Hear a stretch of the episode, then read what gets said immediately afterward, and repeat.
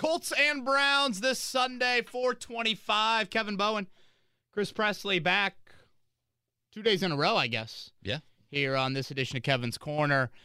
Uh, I look at the week five slate. I don't think there was a better game out there than Colts and Browns. I saw Titans Bills, and obviously we'll we'll see what happens with that game as we uh, get into the back half of the week. But in all seriousness, man, Colts Browns, I, I really think is going to be a very good football game, and I think that's where the eye should be. I know that's where our eyes are going to be. Uh, Thursday night, not too bad. You get to see Tom Brady again. Yeah, what's that? Is that Bears? Bears, Bucks at Bears, Bears and Bucks. And yeah. next week, I think is Chiefs and Bills, if I'm not mistaken, on Thursday night. So we're finally out of the old Brett Rypien toilet bowl action we've Right. got in the past few weeks. So, um, yes, it is Chiefs. So yeah, 425 kick again. Colts at Browns. They'll play the Bengals then a week from Sunday, and then the bye week.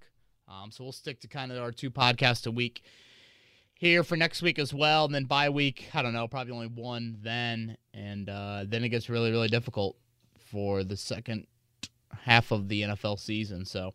Um, yeah, today's podcast will obviously preview the Browns a little bit. Not a ton of Twitter questions to get to, and uh, we'll hear a little bit from Chris Ballard as well. But uh, I'm looking forward to Sunday, man. I think it's it, it's a. Uh, I don't think when I look at the schedule right now, I can't confidently say that any team the Colts have played will be in the playoffs.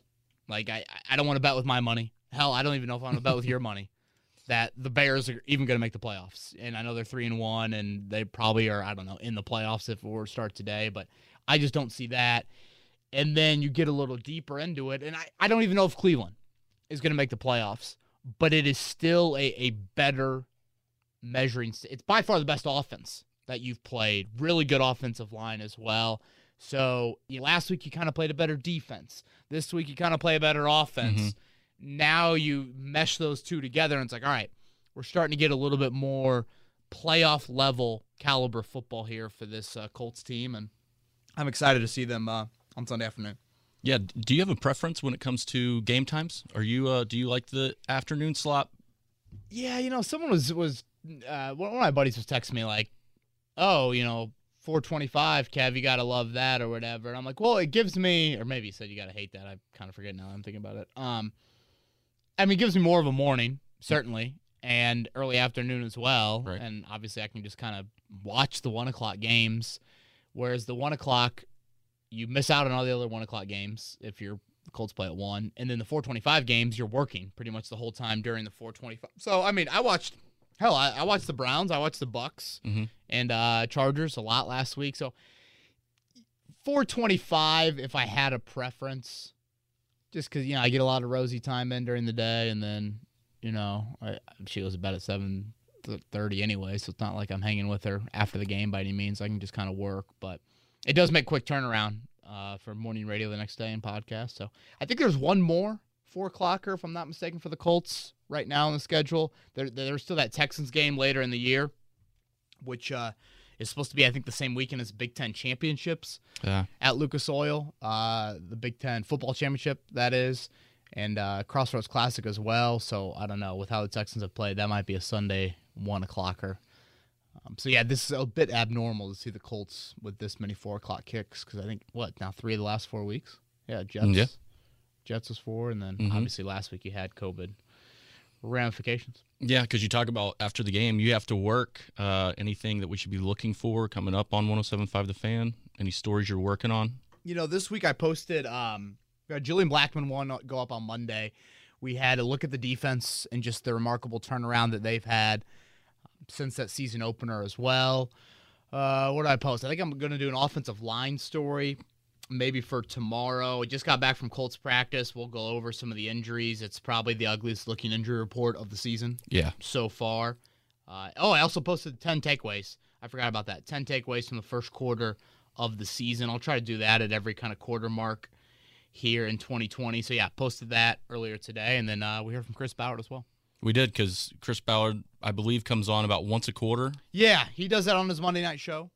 Uh, so, you know, the Colts have the Monday night show. Used to be the Bill Polian show. But uh, Frank Reich is typically the guest on that, but Chris Ballard comes on, and I guess let's let's touch on a few of those things there that kind of stood out to me. Um, he he was asked about the rookie class. you know, he mentioned how Michael Pittman was kind of coming on. He felt like before the injury in that Jets game. And then he also talked about Isaiah Rodgers and that he feels like, you know, him at kick returner is close to breaking one. And we're starting to see more of Rodgers at kick returner, which I'm fine with. You know, it's kind of like, all right, is it going to be Campbell? Is it going to be Hines? And Campbell's gone, and now Hines has a bigger offensive role. So I, I'm as long as Rodgers can hold on to it, it's another you know part of the game where you can sneak eight to ten yards, and I think like that's how we have to look at special teams. And I know maybe I kind of carry a torch for special teams more than most, but you know when Rodrigo or uh, Rigoberto, you know, pins a punt inside the five. Look at that as like a 17 yard gain. If that Mhm. punt is at the three yard line and Ashton Dulin runs down there, Rigoberto Sanchez has theoretically thrown a pass to Ashton Dulin and gained 17 yards. That ball goes in the end zone. Now it's at the 20. hmm So, like, that's how you look at Isaiah Rodgers at kick return. If you bring it out and you get to the 32, you've gained seven yards because the touchback in the NFL is at the 25 for, for kickoff. So, you know, I, I thought that was interesting that he mentioned Rodgers there, you know, kind of coming on a little bit more. You know, defense, it's so funny.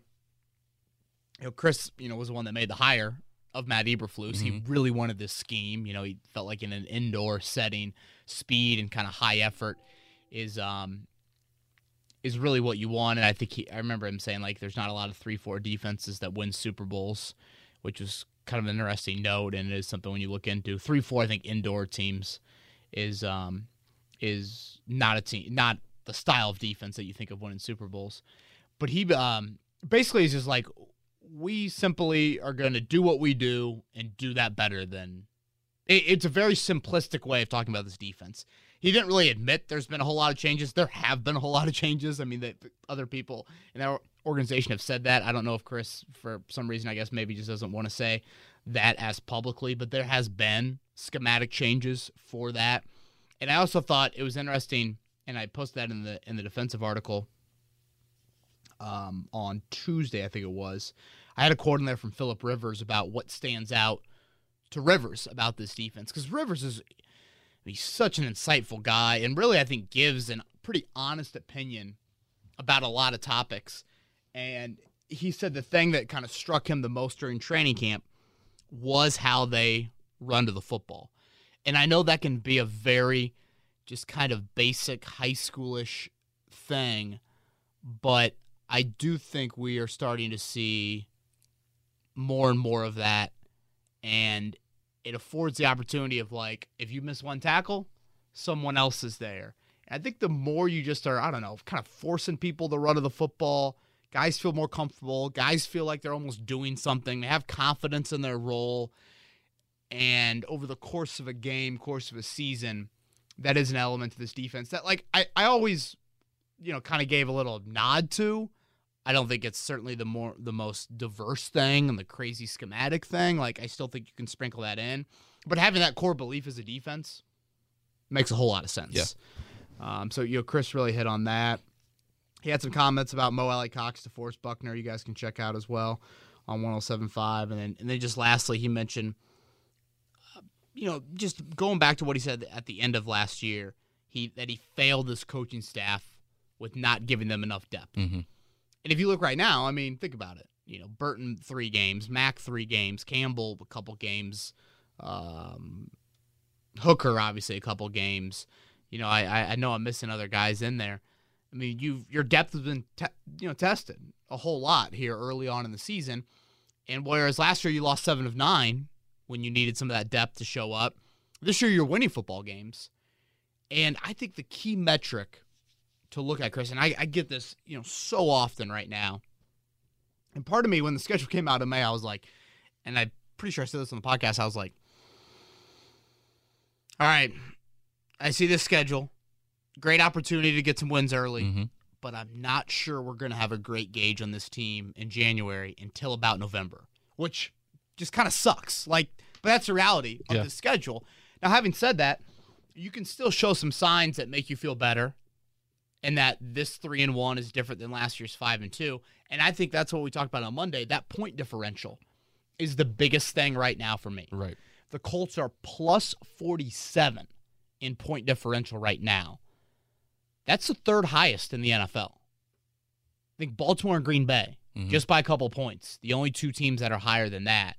So again, when you are dominating on the scoreboard like that, that to me is like, okay, you aren't playing with fire with nine straight one possession games to start the year, and you are sound in some areas that you weren't as sound in last year. And sure, is this defense going to keep up a historic run to start the season? No. Is the offense going to be as poor as they've been run game wise and situationally?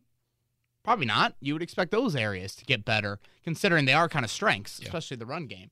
So, um, and I do this a lot from like, yeah, I'm such a big Notre Dame basketball fan, and they win all these non-conference games over you know cupcakes and whatnot, and you're always like, man, are they good? oh wow, thirteen and one. Oh Yeah. my gosh, like you know, and then it's like, oh wait. No, it all depends on what they do in the Crossroads Classic, what do they do in the Big Ten ACC Challenge, you know, how they played in Maui. It's like very selective of like, I feel like the team can get in the tournament. Can they win a first round game? Can can they get to the second weekend? Like those things, and that's how I look at the Colts right now. They can get in this dance. I have no doubt about that right now. Four weeks into the season, there are some signs that are like, man, I think they can win a game. But there are certainly some other things where I'm like, all right, still need to see better tests, and obviously that'll come. And, and I know that's tough for like a lot of fans. That they, they just want this. What do you think? What do you you know? Is this real? Is this a fluke? What are you seeing? I'm probably leaning towards there are more signs of real, more than last year. Last year I was a huge skeptic all through that seven game start. I'm less of a skeptic now, but I still am not going to put it into this mic of this is a team that's going to win multiple games in January. I, th- there are still a couple of things um, to be checked, and that's why you've got 12, 12 more games to go. Right. And and just back to your original point, talking about Ballard's quote, and I know some of the things aren't necessarily positive in in regard to why players have have played. You know, you got the opt outs, you got the injuries, but for him to name so many rookies, looking at it from an optimistic standpoint, then I see that they're drafting guys that are NFL ready pretty much from day one.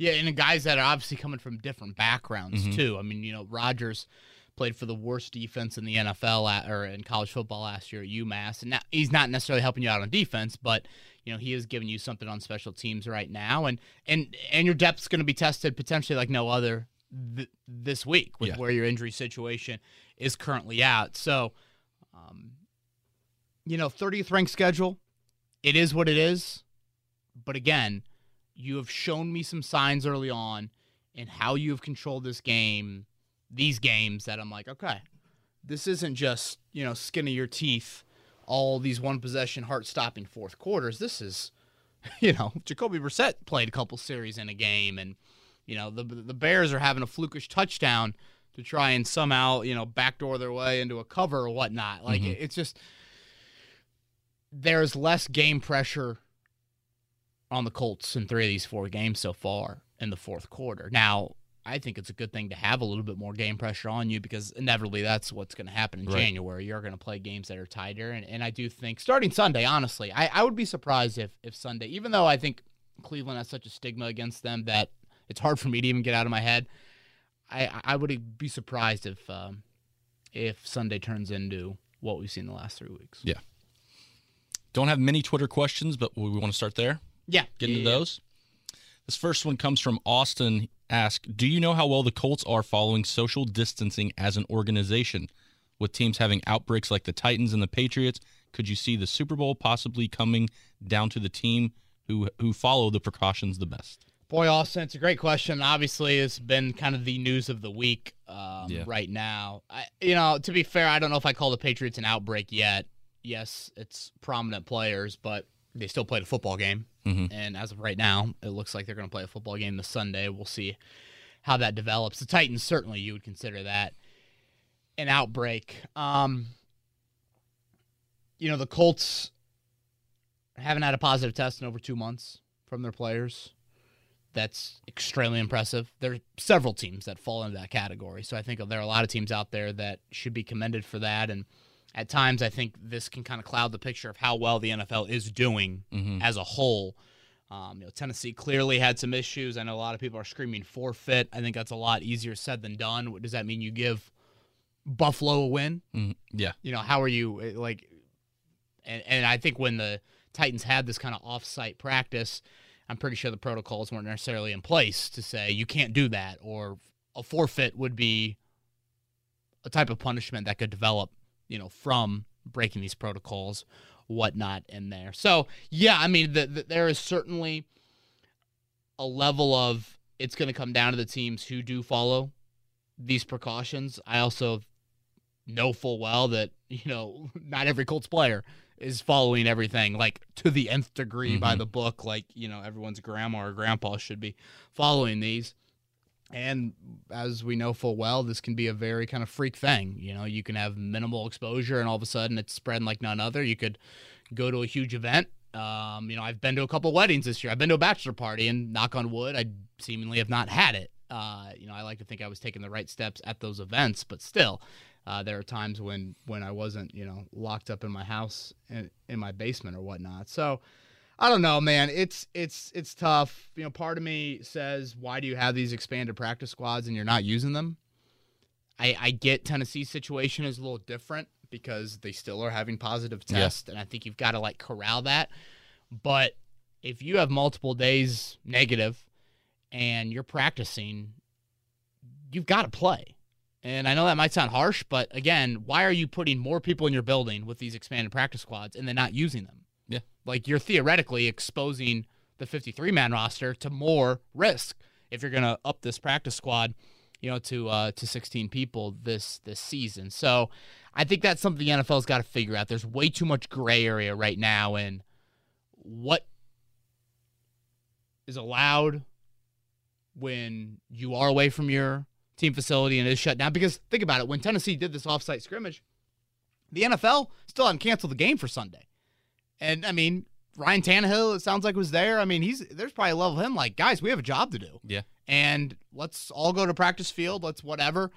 Try and get some work in and, and hopefully, you know, we aren't gonna spread it, but if we lose, you know, we're gonna get ripped because, you know, whatever. We didn't take it serious enough or, or, or whatnot. It's there is no I know I don't have the right answer, and there's a, a lot of people probably disagree with, with with what I'm saying, but um it's tough, man. This is a huge sacrifice that these NFL players are, are making. I, I still stand by. There's no way this could be done in a bubble. There's no way the players would No. accept being in a bubble. The NBA environment, I think, is much, much different than the NFL. So, yeah, I don't know, man. I don't have a great answer, but I know the Colts are a very high character football team with a lot of self disciplined guys, and you have to love that. And, you know, the results are the results. And it's like, wow, man, the Colts are doing a lot of things right. But then I'm thinking, you know, one of Philip Rivers' nine kids comes home with COVID Yeah. from school Yep. and hugs dad. like, how flukish is that? Mhm. So it's just a very tough thing to be like, the Titans are misbehaving, the Colts are not. Like, yes, I'm sure there's a little bit of that, but at the end of the day, this is a good amount of luck that's probably involved as well. Absolutely. This one comes from Scott. He says, "Hey fellas, do you think that we were pushing the ball a little bit too much to Burton and passed and said and not passed to Mo after the first drive? Things seemed forced, and I didn't see much Mo Alie-Cox, or did I just miss something? I mean, he played a decent amount. I would say him and Burton played pretty similar snap counts, but yeah, I mean, if you look at the stat sheet afterwards, five uh, five targets for Burton and uh, two for Mo Alie. Obviously, the two to Mo Alie were very noticeable targets, Mhm. touchdown and an interception that was overturned. I thought it was too much force feeding to Burton, and, and this is coming from a guy that likes Burton. I mean, I do, and I Yes. think he should and will be a big focal point of this offense. But I'm like, wait, this guy's practiced twice, and he's gonna have the second most targets on the football team. Like that, that was wow. That's a really high amount. I, I think Mo Alie-Cox is just he's got to be more involved. He has Mhm. got to be a guy that you look at him and saying, we need a defense to feel like there's some level of game plan against him. Um, because he has shown the ability to stretch the field vertically and Yep. be involved in the red zone and things like that. And the Colts just don't have anyone else here in 2020 that has done that on a um, on a consistent basis. So, um, you know, Frank mentioned today they really felt like the tight ends could be involved a lot in that Bears game. They didn't have a whole lot of production outside of the Mo touchdown. Um, but yeah, I think moving forward, it's you know maybe it's less targets to, to a guy like Jack Doyle. And I know he hasn't been targeted a whole lot this year, but you know when Pittman went down, I was pretty adamant. Okay, Burton, I think, is the guy that will see kind of his Right. targets probably more than anything. Um, but yeah, I want to see Mo Alie get a few more. Even just a nice simple screen and be like, all right, go tackle 6'5", 267 pounds Mhm. in the open field and see if you can get something, you know, seven, eight yards like that. Next one's from Zach. Two takeaways from the first quarter of the season. First one being that Frank Reich seems to seems to take Taylor off the field during short, short yard and goal line situations more than you would think. Secondly, the offensive line is actually better at pass blocking than they are at run blocking, and I think it's fair to say really just above average at run blocking. Was curious your thoughts. Yeah, Zach. I mean, I don't know if I would really call the run blocking above average right now. It's um, I, I've taken this is probably the most what I've spent the most on this week.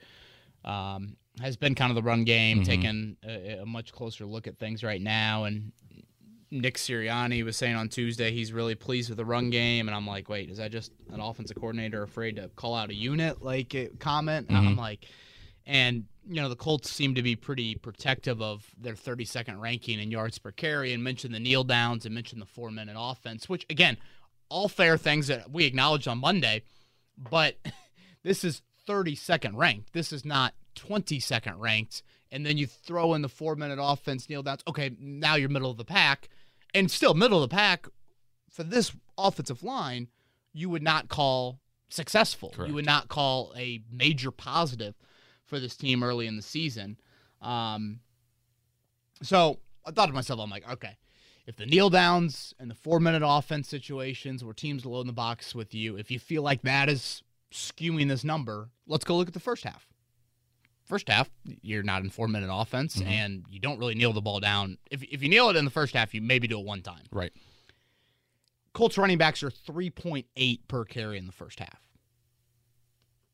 That's not good. No. That that is not good enough for this offensive line. So I will totally disagree, honestly, with with where the Colts stand on this and, and their feelings about their offensive line right now. The run blocking has not been good enough. Um, I, I've taken again deeper looks at like the analytical sites of if you look at there's a couple stats that I find interesting. If you look at time spent behind the line of scrimmage, just again very kind of next gen sort of running back stat. I think it's Wilkins is fourth right now in the NFL, most time spent behind the line of scrimmage. I think Hines is eighth, and I want to say Jonathan Taylor's like 19th, and there's 47 running backs that qualify. Mm-hmm. So I mean, hell, you got three running backs in the top half, and you know, Wilkins and Hines are in the top 10. So uh, time spent behind the line of scrimmage to me is they don't know where the holes are. Eh, either the holes aren't there, or they're a little bit not 100% sold on where these holes are. Um, and then the other stat is just like adjusted um, or offensive line creating yards for their backs, and this is like a football outsider stat. And the Colts rank, I think, like fifth worst in the NFL Wow. at that. So, and especially up the middle is is really where they've struggled as well. So I I will um yeah I I will you know stand by. I don't think the run blocking has been good enough at all for you, and um you really haven't hit on the big play in the run game either, which I felt like that was something of why you drafted Jonathan Taylor. I think there's only been one run over 20 yards this season, which is not something I would have expected at this point. So, you know, Frank commented on the on, on the second and long runs today, and and pretty much said that, you know, he felt like that was something to where. Um, I'm thinking we'll get more open field coverages on a little bit second long because the defense thinks, oh, this is more of a passing down for them. You might have a lighter box. It's might easy, it, you know, should be theoretically easier to run. Um, obviously, they've struggled in that area. Frank mentioned, you know, just tendencies even out over the course of the season, and it's something that he looks at a ton. And Nick Sirianni mentioned that as well. And I, you know, I kind of hit on that on Monday of like, this team is anal about making sure their tendencies do not tip hands. Right. So Yep. it's like, are they going the reverse right now? And then we're going to see a huge counter where they ran it seven times on second and long on Sunday. Are you going to see the flip against Cleveland? You know, Mhm. something like that. Um, so yeah, I, I just flat out, I, I just don't think the run blocking's been good enough. You know, we, we've talked about Taylor's vision a little bit as well. Um, it's a unit that I think is super frustrating right now because they've been healthy, and now potentially they they've hit their first injury here. Right. I think Castonzo. So, um, yeah, Zach, I just I kind of forget what you asked now that you said it, but um, oh, he's taking Taylor off the field in short yardage. Mm-hmm. Yeah, uh, you know, Taylor had what, 17 carries, Hines had nine, Wilkins had nine. Short yardage in particular is where the Colts have been really, really poor. Yes. And, and to me, that is such a establish the offensive line down more so than a running back down. Um, you know, Taylor, from a carry standpoint, I'm fine with how many touches he's got. What he had 26 that week one, 13, I think it was, and 17. I mean, that's not. You know, I thought he'd hover right on right around 15 to 20 once Mack went down. So, yeah, maybe a little bit more in short yardage, but the O line, and again, what we said on Monday, great in pass protection, really, really good there. But the run blocking has not been good enough. Right. Next one's from Loop. Is it just me, or does this season, more than most at any rate, seem like the NFL is a war of attrition? To hoist the Lombardi, it might not be may the best man win, it may be may the most men win. If so, how does that change your championship picks? Well, it, it's hard to predict injuries. So, you know, it's hard for me to be like, okay, that team is going to have a COVID outbreak or whatever. They're going to get really banged up. So, um, now having said that, I do kind of agree with you. Now, some people would say this is the NFL every season. Um, but I do feel like when you've seen more of the COVID stuff ramp up this week, it does feel like survival. You know, who, who can get there to the end and feel like they have some sort of a championship level roster. Um, and it goes back to the Chris Ballard depth comment from earlier. You know, you're looking, I mean, today's healthy linebackers at practice were Anthony Walker, purely healthy. Anthony Walker, Zaire Franklin, and Jordan Glasgow. Yeah. You know? It's a big hit. Right. I mean, Darius Leonard's not practicing. Bobby Okereke's in practicing. Uh, and I should say, as we are recording this, the official injury report hasn't come out yet, but that was at least in front of the media. And EJ Speed had a red jersey on. So, you know, can your depth withstand it when the level of competition starts to rise? So, yeah, I mean, I, I, I do. And, and I, I mean, I seriously mean it from a high character standpoint and the self motivation factor of a lot of these players on the roster. I do think the Colts have a big advantage there. Is does that mean you're not going to get COVID the whole year? No, No. of course not. But I do think it is something that is at least notable of like that should give fans, I think, a little bit more of confidence in their football team that you know they're not acting like a bunch of idiots. Yeah. This one's from RT Smooth in reference to a question yesterday on the pod about Matt Ryan possibly coming here. You said you don't see it. He doesn't either. Uh, but would you consider replacing Rivers with a Dak Prescott? Feels like he's young, able, underappreciated, and it's a walk year. Do you see enough in Eason to not want Dak long term? Would have to give him 35 to 40 million per. Yeah, I obviously we've had this question, you know, on prior pods, but I would say this: it's I- don't know how you could see anything in Jacob Eason that would impact your quarterback decision. Jacob Eason is not front of mind for me in making this quarterback decision. It's a nice grooming option, but in no way, shape, or form is what I'm seeing Jacob Eason do on scout team going to influence whether I think he can be the franchise quarterback for me moving forward. This is going to be a heavily invested decision, Mm-hmm. as we saw this weekend with Ed Dodds going to watch Trey Lance. Like, again, you're not mincing words with that action. You know full well you're sending him up there because you're going to do something substantial at quarterback in the very near future, either in April or if you think Rivers can run it back for another year, then maybe you're going to do it next April.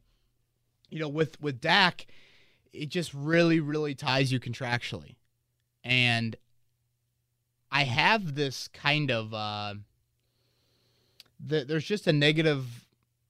I have a negative stereotype, Chris, with quarterbacks that have been somewhere else. And sure, Tannehill has turned into more of the top 10 Mm-hmm. you know, talent that he was drafted to be for the Dolphins, but like there's just not a lot of quarterbacks that have started. You know, Brees didn't really start. I guess started a little bit, but his was more, I think, injury related when he left Correct. and went over to the to the Saints, and you know, hell, could have been a Miami Dolphin there, in uh in in free agency. You know, the whole oh my gosh, what about Dwayne Haskins now that he's been benched? What about Sam Darnold? You know, what about here with Dak, Kirk Cousins? It's like I just don't think the ceiling is as high there, and you're still getting some sort of damaged goods. You feel like that's the band aid that you referred to on the other podcast? Yes, I- uh, yeah, and maybe not just like I'm putting makeup over something that probably needs a whole lot of surgery on. Mm-hmm. Like that's if you really want to try and get the most you can out of that position. To me, it's not the Dak, it's not the Haskins, the Darnold, whatever. I'd rather you come into my system, we mold. Your clay, mold, and then financially, you're in a really nice position still for four to five years to where you're not crazily invested a whole lot at the quarterback position. Um, and and I can support you. You know, if all of a sudden, you know, you're paying Nelson and you're paying Leonard, now you got Dak's, you know, contract sitting there as well. If you don't hit on those rookie draft picks, you're totally screwed. Yeah. So it's nothing really against Dak, but I just have a retread scar tissue issue, Mm-hmm. if you will, um, with kind of retread quarterbacks. And sometimes I know that that's kind of the only route you can go. Like theoretically, this past year, um, the Colts didn't feel like they were going to find a rookie quarterback that they'd want to come in here and start from day one. So, and, and you know, so far, I would say uh, Rivers Rivers is without question been better than what Jacoby was last year for you. Last questions from Primus says that he's heard a lot of talking heads dismiss the Colts defense, who's allowing 14 points per game, by citing their opponents.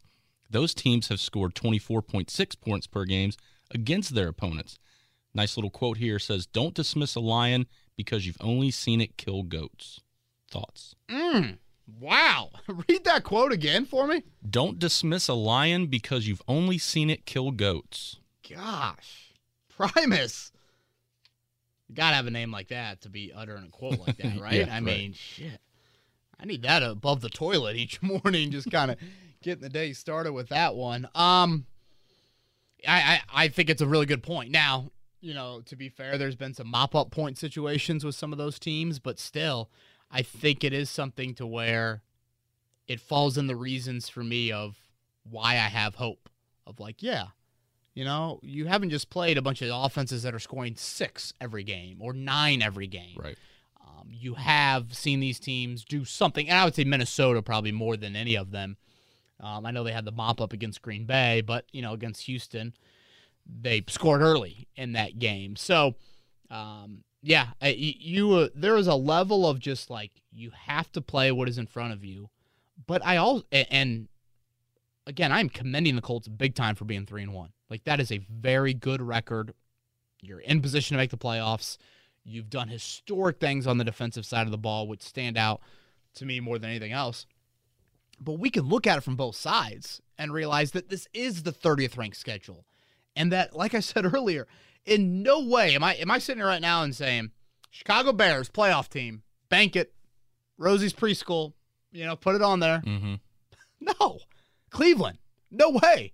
I mean, they're the Browns. Like I'm not they've had a really nice start to the year. Some very good pieces, talented team. Their offensive line all of a sudden looks totally different than the one that got just ripped to shreds at Grand Park last year when the Colts had them here for joint practices. But again, I'm not you, your first round opponent. I mean, think about it right now. The Colts, I think, are I believe they're fifth in the AFC. That's the- what. Yeah. So the one seed gets the bye, so it'd be two six, three five. So maybe the Colts would play, I don't know, Buffalo or Baltimore in that first round game. And Buffalo and Baltimore ain't Minnesota.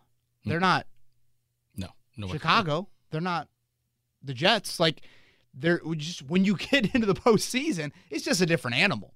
So getting to the postseason though is obviously a goal and something you need to get done. To get that done, you got to win football games. The Colts have done that so far. They've won three of four. Their defense has done things we never saw them do multiple weeks in a row. There is hope there, and I will don't dismiss a lion because you've only seen it kill goats. That's great. Unfortunately, there's no goats in January, and we're going lowercase goats. We're not Yeah, going, right. you know, all caps goats. Um, that's that's just the issue when you look forward, big picture there. I hope that makes sense. Makes sense to me. I feel like it's been one of my worst podcasts of all time. Why? I don't know, man. It just it just feels sloppy. Oh. Yeah. They'll let us know in the comments if it is. No, no, they will. 100%. Oh man. they they they love the rip, which is great. It's great. Well, that that wraps up Twitter questions. Okay. All right. What do we got now? Let's get to the main. Let's get to the three keys. Yes. Let's talk about what we can do to win this game on Sunday. Boy, it's a big one, man. Um, yeah, I was texting a little bit with Andrew Berry, Browns GM. Used to be here at the Colts. Great, just a great human Mhm. being. I'm like, holy, you guys got some dudes in the trenches. Their O line, Chris. Um, Jedrick Wills, they took the kid out of Alabama. Right. He's a rookie tackle. They got Jack Conklin free agency. I mean, there's two former top 15 picks. Uh, J.C. Tretter, who was the head of the NFLPA, pretty solid center. Um, Joel, whatever the hell his last name is, Bitonio yeah. or whatever his name is, high second round pick. And then their other guard, Wyatt Teller, has been this just unbelievable find for them. He is the highest rated guard on Pro Football Focus right now. No one's ever heard of them until this year. I'm like, wow, it's a really good five man unit. And when Nick Chubb goes out on Sunday, they still carve up a bunch of rushing yards against Dallas. So I think establishing the line of scrimmage is my biggest key. Obviously, I just rattled off their O line. This is going to be, I think, one of the better O lines you face and much different than the O line you saw at training camp last year. Bill Callahan, Mm-hmm. former Raiders coach, Yeah. is their O line coach. I Okay. mean, I think they've kind of obviously new coaching staff this year. So it's much different. And then when I say establishing line of scrimmage, I'm talking about both sides. Because right now, as we record this, you know, Anthony Castonzo does not look like he practiced today. Very rare to see AC miss a practice. Um, we've seen him miss a full week of practice and still playing a game. So Mhm. this will be a long, sort of uh, drawn out Friday afternoon sort of ordeal. I knew something was up, Chris, though, when Frank Reich started his Wednesday presser and goes, "Yeah, as far as injuries, I'll just let the injury report, you know, do do the talking." I'm like, okay. Uh, uh, I'm just like, I okay, I can tweet right now. No Castonzo, no Leonard at practice. Like, you just kind of knew Mm-hmm. something was up. So I've gone back, I've watched it, trying to find out where Castonzo gets hurt on Sunday. He doesn't play the last four snaps of the game. That final weird, you ran it on first down, then you took three kneels. Uh, Le'Raven Clark was in there.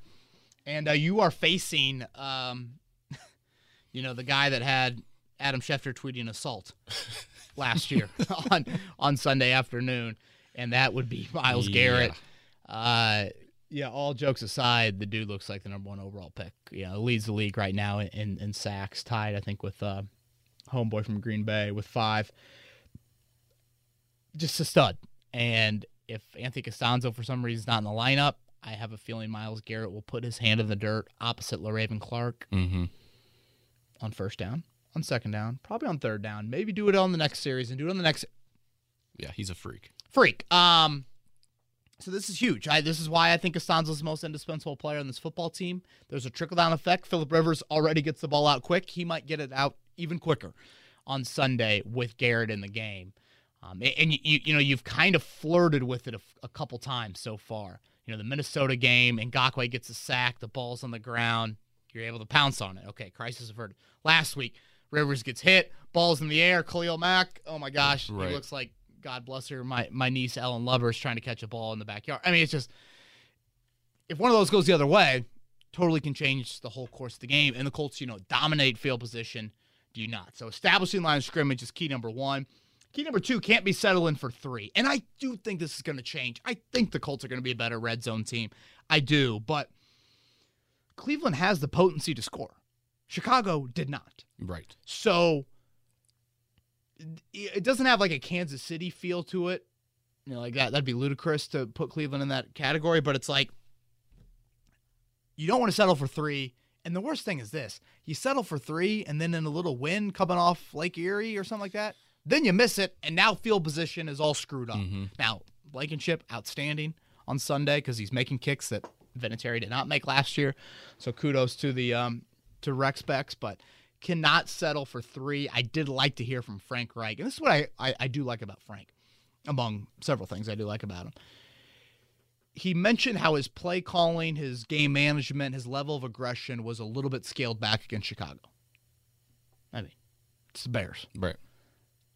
He admitted today it probably will have to be ramped up a little bit more because again, you got to finish drives. You've got to continue to put points on the board because Cleveland is a team that yes, week one they got absolutely drilled by Baltimore. Week two and three, they don't really play anybody great, but still, they scored over 30 points. That's notable. Yeah. And then obviously they did to Dallas what they did. So you can't be selling, settling for three.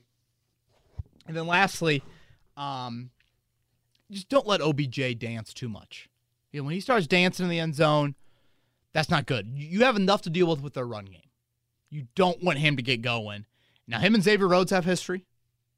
Monday night game, I think this was right around the whole OBJ kicking over the net you know, several years ago. Um, I think Rhodes was in much more of a shadow role then, and uh, three catches for like 25 yards for OBJ in that game. So uh, I don't think again this will be a shadow role. Allen Robinson, you know, even before he had the you know kind of crazy catches he had in that last drive, I mean he still did something against you. So you know where are you at right now? Just in taking away number one wide, knowing that honestly, I mean him and Landry. It's probably one of the better duos you're going to see all year. I know Jarvis Landry is not the same Jarvis Landry, but he's still somebody. I was going to say that. Yeah, there's still another guy across the way that Right, can can right. do damage as That's well. not you know me. Um, did you see Landry's touchdown throw I didn't. against Dallas? I got to go back and watch. I heard it was a great. He like the crow hopped into it, didn't he? He looked like a center fielder trying to throw somebody out at home. It was like, can you not get the ball to the end and then throw a strike? I mean, I'm like, all right, if Baker screws up, add his name to the long list of, you know, the the, the shirt of all the quarterbacks that have started for the Browns. um, so yeah, if they both get going, Mhm. now all of a sudden 30 points becomes a reality, and I'm not sure if the Colts can do that. That's you know, kind of going back to my earlier point. The Colts have won with defense this year that is something that gives me hope of like, okay, this three and one is not flukish. Mm-hmm. What you're worried about, or it's I should say it's more of an unknown. I also have worry. Have they won with offense? Or have they won coming back? Have they won with a 17 point second half? Yeah. A fourth quarter drive. You know, those are all scenarios that inevitably develop over the course of a 16 game season. That will be another hurdle to kind of clear playoff wise. So, uh, yeah, those are the three keys for me. Okay. Prediction. Prediction time. So you have done a great job of sneaking out of predictions the last couple weeks. Your feet is to the fire, Chris Presley. I need a score. Colts, Browns, Sunday, 425.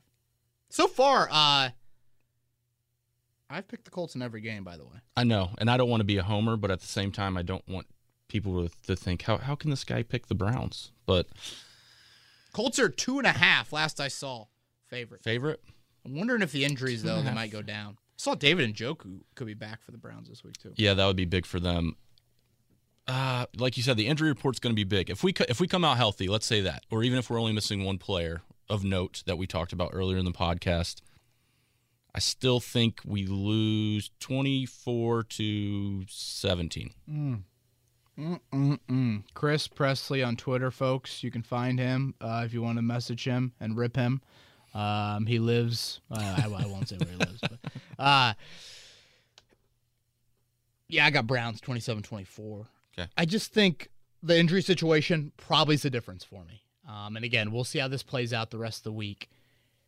To me, you know, you you mentioned if one of those guys is out, it's the difference. I think if Castonzo's out, it's the difference. You can win without Leonard, and I know that some people will be like, "Oh man, that's kind of a quick slap in the face."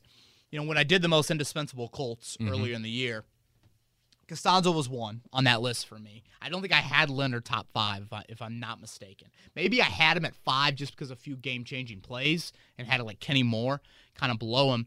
But so far, we haven't seen a whole lot of the game changing plays yet from Leonard. Now, I will say this if Leonard's out, you really want Okereke to play. Yes. And then now all of a sudden, you know, he had the thumb surgery, it sounded like. I'm part of me is like, can you club it up and see if he can give it a go?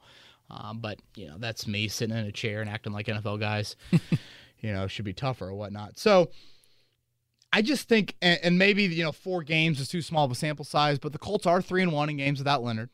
They're certainly not three and one in games without Anthony Castonzo. Right. And there's just the trickle down effect of when you don't have Castonzo in the lineup and then Clark's in there. So we're gonna have to see how these injuries play out. Obviously, without Leonard, this is a game where I would be more okay without Leonard because I don't think he's as good of a run um, in between the tackle smash mouth linebacker as maybe he is as an in space Mm-hmm. linebacker. So like, I'd rather have him for Baltimore. I'd rather have him for Houston Right. facing Watson. You know, Cleveland's going to pretty much run it at you. And okay, Anthony Walker can kind of get his hat. And I mean, Anthony Walker had 11 tackles in like two and a half quarters last Yeah. week. I mean, Leonard and I know tackles aren't everything. Leonard had one tackle when he exited the game. I mean, the game was a quarter and a half in, and only one tackle. That's very un-Leonard like. So, um, yeah, I, I just think sure you'd rather have both of them, of course. And if Okereke's out, then all of a sudden Leonard's loss is really big. But if you're gonna like just give me Leonard or Castonzo, I'd take Castonzo ten days out of ten. So a uh, little game pressure on both teams though, and that's something we haven't seen. I mean, Cleveland they didn't really have game pressure on them Sunday. Sure, No. Dallas acted like it was interesting, but you know they were gonna win that game. I think I saw a stat Mayfield's thrown six passes in the fourth quarter during their three game win streak. And I mean, think about the meaningful passes Rivers has thrown in the fourth Yeah. quarter. It's so it's just kind of an unknown. I think the Cleveland Browns stigma is still there for me. So I was thinking Colts, and then I walked out to practice and thought, okay, Yeah. I'm gonna flip this. Uh, but yeah, I, I pretty much think this, this is a pick'em game, and I expect it to probably be pick'em close to. And I think at some point, as much as I love Blackmon, I've said it on Twitter numerous times, our fans love him so much. This to me will be one of the first times we see an offense that may be able to make, we talked about how instinctual he is, mix up a read and they get behind him on some on a deep pass. and, and this is the most dynamic challenge he's faced. Mhm. You know, you pretty much knew the ceiling of the Jets. You knew the ceiling of Chicago for the most part as well. This is going to be different. Mhm. So, and, and this is good. Like this is what the Colt a Colts loss Sunday is probably not going to get me, you know, freaking out too much. Is it again a little bit more indicative of okay, that's kind of playoff like competition? Sure, but like, from a record standpoint, I mean, I've said it all along. If you're five and two at the at, I always think of the bye. I forgot they have the Lions after the bye. If you're five and two after the Lions, you're in a good position to make the playoffs. Yeah. Um, but yeah, the Ryan Grigson Bowl as well. Oh yeah. Ryan Grigson Senior. Let me see if I have this title right. I want to say he's a senior football advisor.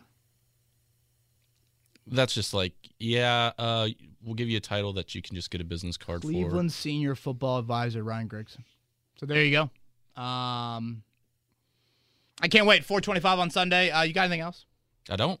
Uh, like I said, we were we are going to have a beers with Bowen. Uh, let's go ahead and, Yeah. and tell them the date. Pencil it in your calendar. The night before the Colts travel to Nashville, Mm-hmm. take on the Titans. That will be November 11th, Yep. 8 p.m. I think we're going to stick with, We are. and um, that'll be fun. It'll be kind of a mix of certainly a heavy Titans preview and where the Colts. The, that's exactly the midway point of the season. Mhm. Eight games will be done by that point for the Colts. So we'll give out some midseason awards and whatnot. Uh, but I also want to always take a look ahead. We'll look at kind of all the free agents that the Colts have as well for uh, 2021, and we'll kind of make a rundown on that. So again, November 11th, it'll be virtual, very similar to what we've done. And some cool prize packs. Good, good to hear. Prize pack opportunities as well. Love that. Um, so yeah, check that out again. That'll be kind of a live YouTube stream and another beers with Bowen coming up here in about a month. All right, he's Chris Presley. I'm Kevin Bowen. Everybody have a great week, and we'll talk to you Monday.